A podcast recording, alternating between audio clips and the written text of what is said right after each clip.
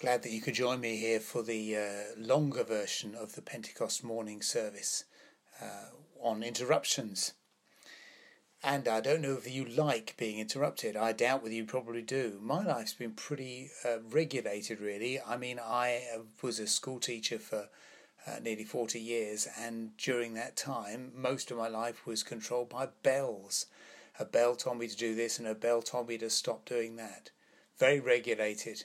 The only sort of exciting things are when a naughty student led off the uh, fire alarm, uh, or the time when uh, a neighbour reported that their python named Monty had escaped and could be anywhere in the vicinity, and that kind of caused a bit of panic amongst most of the girls. But interruptions will come. That's what life is all about. Life is never quite plain sailing. And have you ever been told to expect something?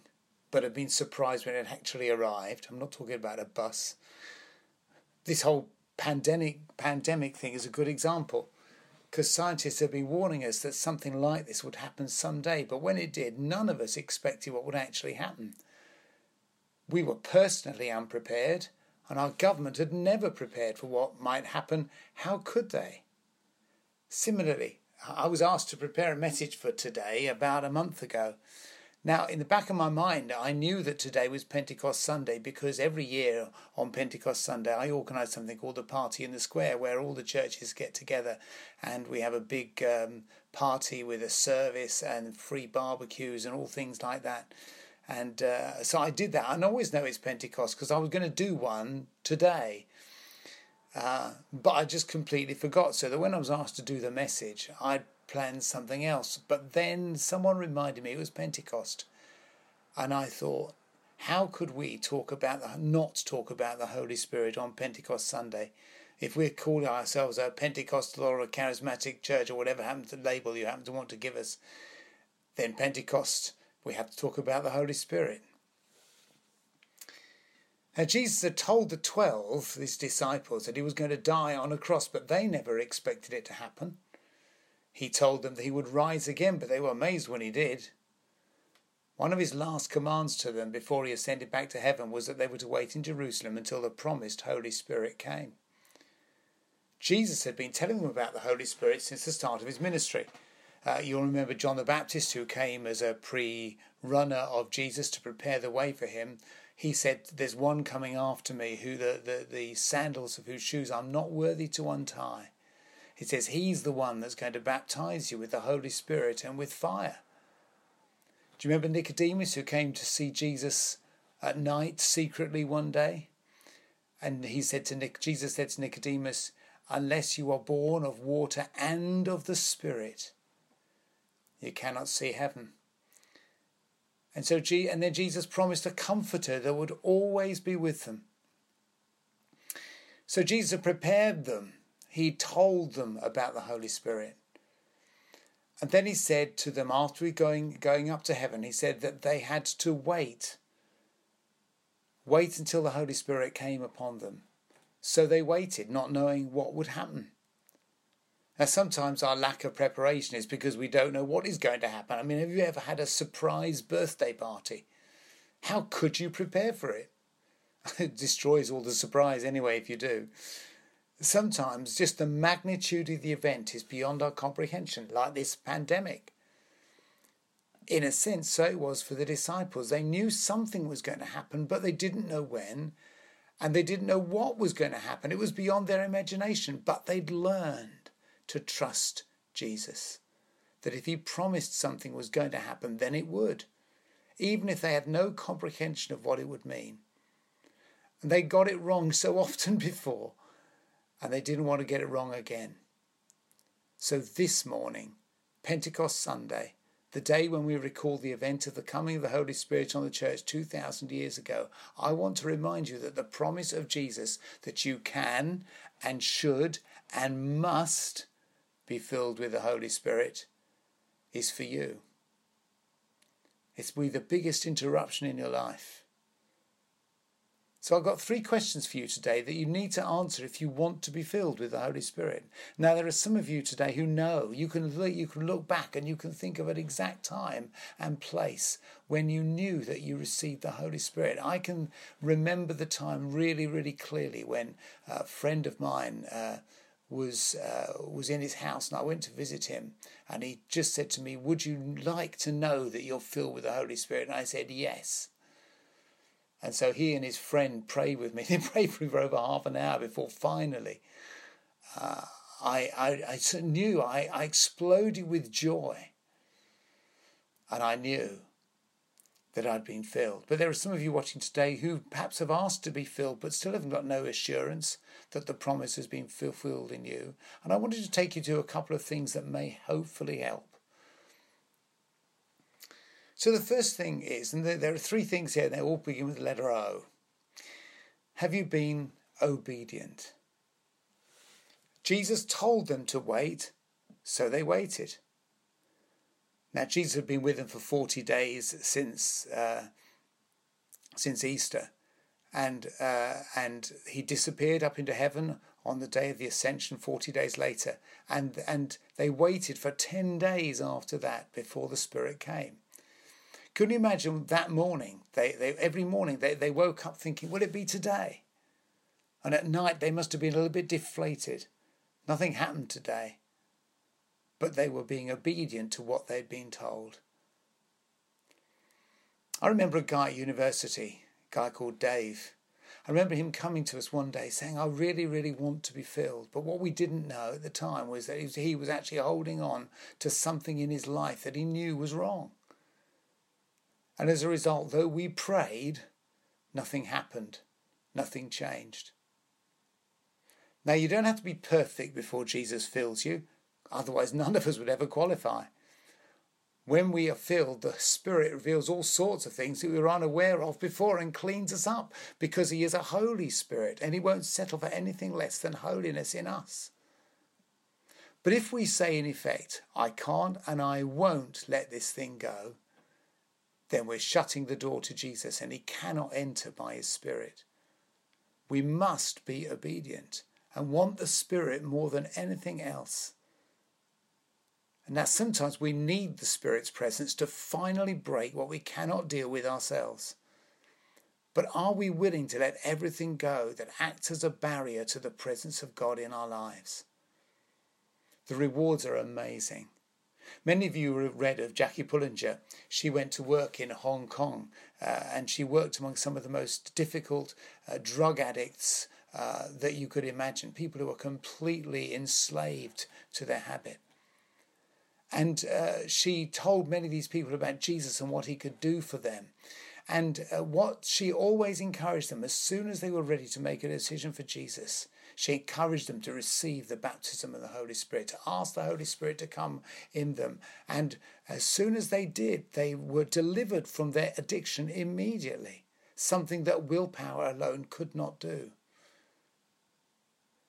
In the early days of the church, crowds would gather to hear and see the apostles, and the Jewish crowd, the Sanhedrin, became jealous of their success. They had them arrested and put in jail, but overnight the angel of the Lord opened the doors and brought them out.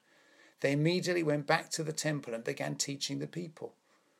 The Sanhedrin got more angry and brought them in to be questioned by the high priest. Peter replied that they must obey God rather than man, and that the Holy Spirit was given by God to those who obey him.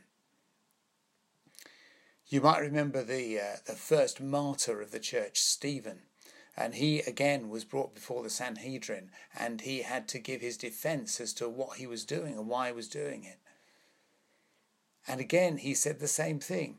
He said right at the end, he said to the high priest, he said, You, you and your fathers, you always resisted the Holy Spirit. You didn't obey him. Now, it's not that God gives the Holy Spirit as a reward for good behaviour, like me giving stars to my grandchildren, when, and when they get enough, they get some sweets. But it's just an obvious thing. If you are being disobedient, you are shutting yourself off from being able to receive. So today, let us echo the prayer at the end of Psalm 139 Search me, God, and know my heart.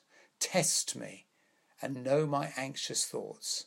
See if there is any offensive way in me, and lead me in the way everlasting.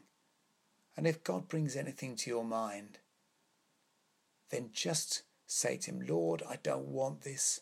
Lord, help me, remove it from me. And by His Holy Spirit, He will help you to become an overcomer in that area. So the first thing we need to do is we need to obey. We need to ask God what He wants us to do and to do it. And the second thing that we need to do, beginning with O, is that are we open?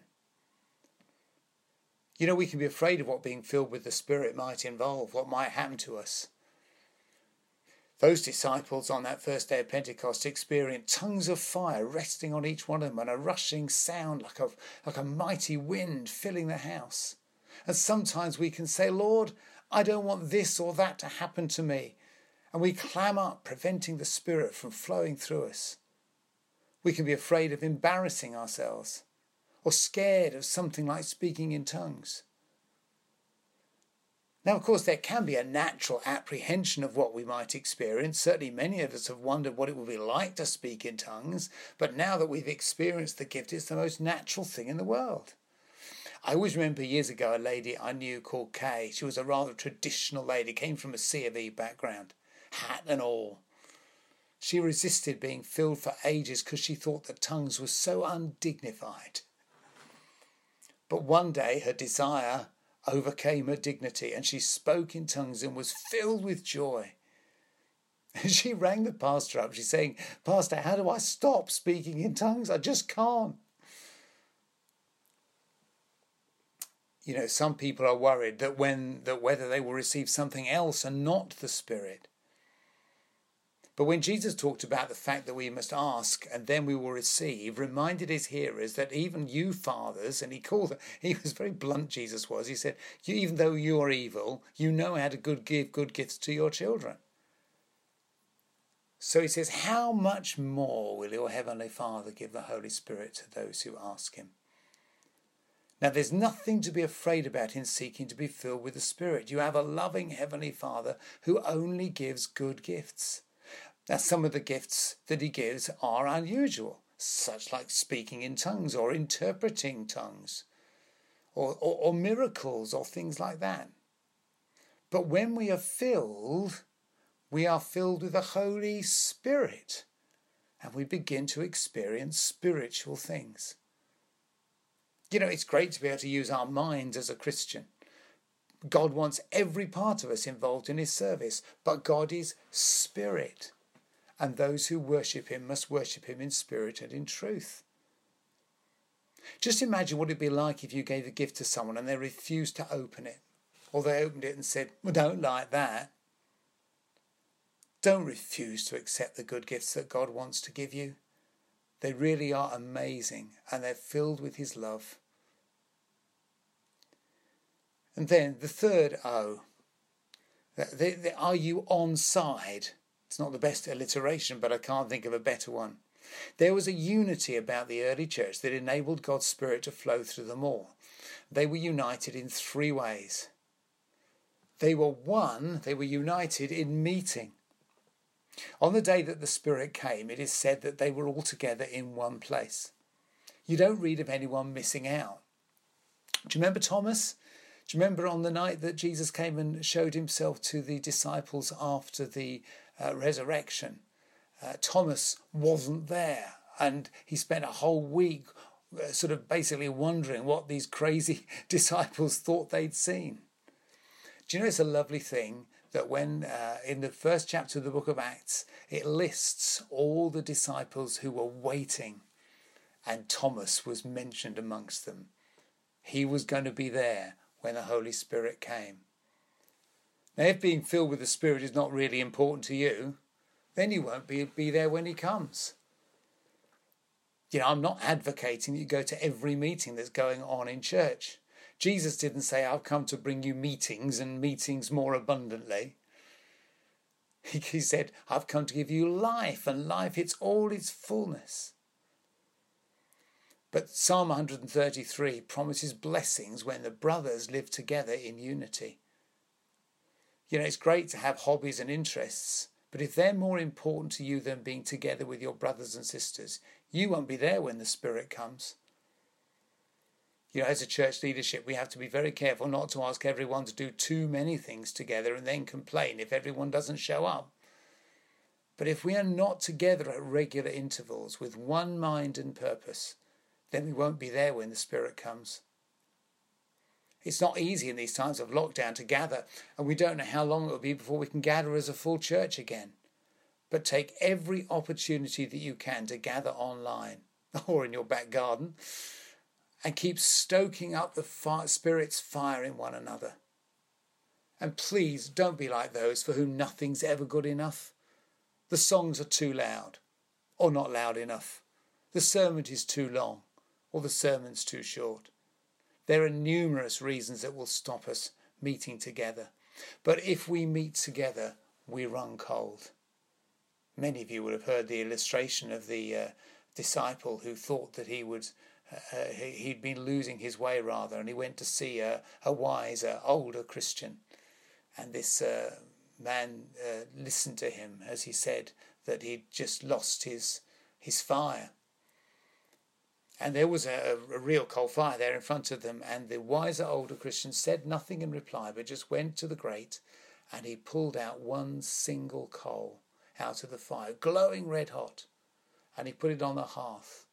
And very, very soon that coal went dull. And then he took the coal again and he put it back in the fire, and very, very soon it was glowing red hot. If we don't meet with each other, if we don't gather together, the Spirit's fire so easily goes out. Then they were one in ministry. When they were filled with the Spirit, they were soon out on the streets together, telling everyone the good news about Jesus. Do you know, being filled with the Spirit is not primarily about you. Can I say that again? Being filled with the Spirit is not primarily about you. When Jesus told his disciples to wait, he told them that they would receive power and would be his witnesses throughout the world. You don't receive the Spirit so that you can have warm feelings or inside, or you can experience heavenly laughter or speaking in tongues or anything. That's not why you receive the Holy Spirit. These things may happen. And God knows how much our empty hearts need to be filled with something good. But you are filled to be a witness. You are filled so that others may be filled. You know, if you've been listening to all the coronavirus broadcasts, you will have heard this thing called the R number. The R number is how many people will be infected by one infected person. And it, it turns out that the, the natural uh, number for a coronavirus is around about three. So if I have it, I will likely infect three people, and those three people will each likely infect three people more. So that's nine people infected, and very soon the numbers grow exponentially. And the purpose of social distancing is that we cut that three down to less than one so that eventually the uh, the, the, the coronavirus will not have anyone to be transmitted to. And it's the same thing. I wonder what your spiritual R number is. How many people have you infected with the Holy Spirit who is inside you? So that's really, really important. You know, some people will be immune to our message. Some will receive it and have no symptoms at all.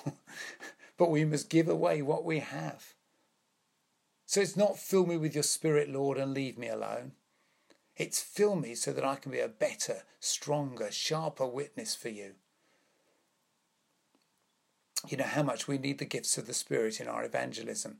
The early church experienced this all the time. They saw miraculous healings, and crowds were drawn to hear the gospel. They had dreams and visions to lead them as to where they should or shouldn't go to preach. They experienced words of knowledge that showed up impostors for who they really were. They were able to cast out evil spirits in the name of Jesus. You know, we don't need better advertising today, although there's no excuse for doing it badly. We need signs and wonders done in Jesus' name. We don't need better worship songs, although we don't have to keep singing the old ones to death. We need to worship in spirit and in truth with what we have. We don't need more cultured sermons that explain the Greek meaning more accurately, although there's no excuse for sloppy preparation. We need words spoken in the power of the Spirit. We must be one in ministry, functioning as the body of Christ, with everyone playing their part, so that we are as effective in reaching as many people as we can. For in Jesus, saying that we must be witnesses, he is showing that seeing as many people saved as possible is his number one priority. And finally, they were one in mission. Jesus commanded them to go into all the world to preach the gospel, starting in Jerusalem, then spreading out to the ends of the earth. And that is what they did, but it was costly. Of the eleven remaining disciples, ten of them gave their lives for the message, and the other was exiled. They experienced persecution and opposition. You know, so often I've heard preachers present the gospel and they frame it in terms of what it will do for us, how it will give us love and joy and peace. And it does. But it also gives us great challenges as we follow wherever Jesus leads us. And sometimes that message is never said. His life was not one free from danger, difficulties, or pain. And he doesn't promise that ours will be either. The issue is not whether we have a nice house, a nice job, and a nice car. We are strangers and pilgrims in this world, and we cannot take our possessions with us. Do you remember the young man who came rushing up to Jesus and he said, Lord, I will follow you wherever you go? Jesus replied that foxes have dens and birds of the air have nests, but the Son of Man has nowhere to lay his head. You know, I see him rushing up to Jesus full of enthusiasm. He'd probably seen the healings. Maybe he was in the crowd that were fed with five loaves. Maybe he'd been at the wedding where Jesus turned water into wine. He probably thought that Jesus would soon be crowned King of Israel and he would be part of the triumphal procession. But Jesus had to show him that there was another side to it that this man had no idea about. Kings live in palaces, but my kingdom is different. As for me, I don't know where I'm going to sleep tonight. Now will you follow me? For we're in a battle, a battle that Jesus fought, and it cost him his life and eventually the lives of all these close disciples. It was Winston Churchill during the war who said, I have nothing to offer you but blood, toil, tears, and sweat. If it cost the lives of millions of young men to defeat the evil of the Nazis, it has also cost the lives of many more millions who've laid down their lives in following the banner of the Lord Jesus. Following Jesus is the most amazing adventure, one where you never know what a new day will bring, but it won't be achieved from the comfort of your armchair. When you're filled with the Spirit, you must follow Jesus, and where He goes, you go. And Jesus was notorious for going to some uncomfortable places. So if you're filled with His Spirit today, I cannot say if you will have an easy life or a hard one, a life free from trouble or a life full of danger. I cannot say if it will be in a good job and a nice home, or a life serving others in the slums of Calcutta, as Mother Teresa did. But what I can say is He will never leave you or forsake you, that the presence of the Holy Spirit will be with you wherever you go, that you will experience love and joy that will blow your mind but as the Apostle Paul said, with it you get tribulations. So you're hungry to be filled today. I remember though back to those days when I was seeking the Holy Spirit. Someone said to me, You know, Phil, you can be filled with the Holy Spirit. And I thought, Yes, that's what I want. And I remember going and kneeling down by my bedside that very night. And I said, Lord, Fill me with your Holy Spirit. And I didn't know the Bible then like I know the Bible now. But I, I'd, I'd been a choir boy at, at church, and something must somehow have seeped into my thick skull because I remembered a verse that said, Ask and you shall receive. And I said to God, Lord, I've asked, therefore I must have received. And I went on in the strength of that. And it wasn't until a few months later that I had that amazing experience of being absolutely overwhelmingly filled. But I was filled that day when I asked. I was I received that day. So are you hungry to be filled today? This is no panacea that you take to become immune to the world and all of its problems. It's a call to get involved with the messiness in this world and have the power to help with cleaning it up. So are you obedient? Are there things that God has told you told you that must go? Things that you're holding on to? Let them go. They're not worth holding on to. Are there things you say, God, I'll never do that. I won't ever do this. Let go. It's not worth holding on to. Are you open today? Are you are there fears and worries that are holding you back? Tell God now. He understands. And he will help you overcome them if you are willing. And are you on side? Yearning to be one in meeting and in ministry and in mission. I want to pray for you today that God's Holy Spirit will fill you. Will you join with me? Just close your eyes, and if you're if you're comfortable with it, just raise a hand to God. A kind of a hand of, like a hand of, of, of, of saying, Lord, I submit, I, I give in. And will you pray this prayer with me? Lord, I'm hungry to be filled with your Spirit. Lord, I right now, I obey the things you've told me. And if there's anything right now that you know that uh, is, is, has been a barrier between you and God because of what's in your life, then confess it to God right now. Ask His forgiveness. And Lord, I, I am, as far as I know, Lord, I'm open to receive whatever you want to give me. Lord, I'm not going to be afraid of the good gifts that you want to give. And Lord, I want to be on side, on with your mission, on with everything that you want me to do, on for my part to play. So, Lord, I pray right now, fill me with your Spirit, Lord. And just repeat that phrase over to the Lord a few times. Fill me with your Spirit. Fill me with your Spirit. Fill me with your Spirit. Fill me with your Spirit. And believe that what you've asked for, He has done. And that very soon you will have the absolute evidence in your life that your prayer has been answered. Thank you, Lord. Amen.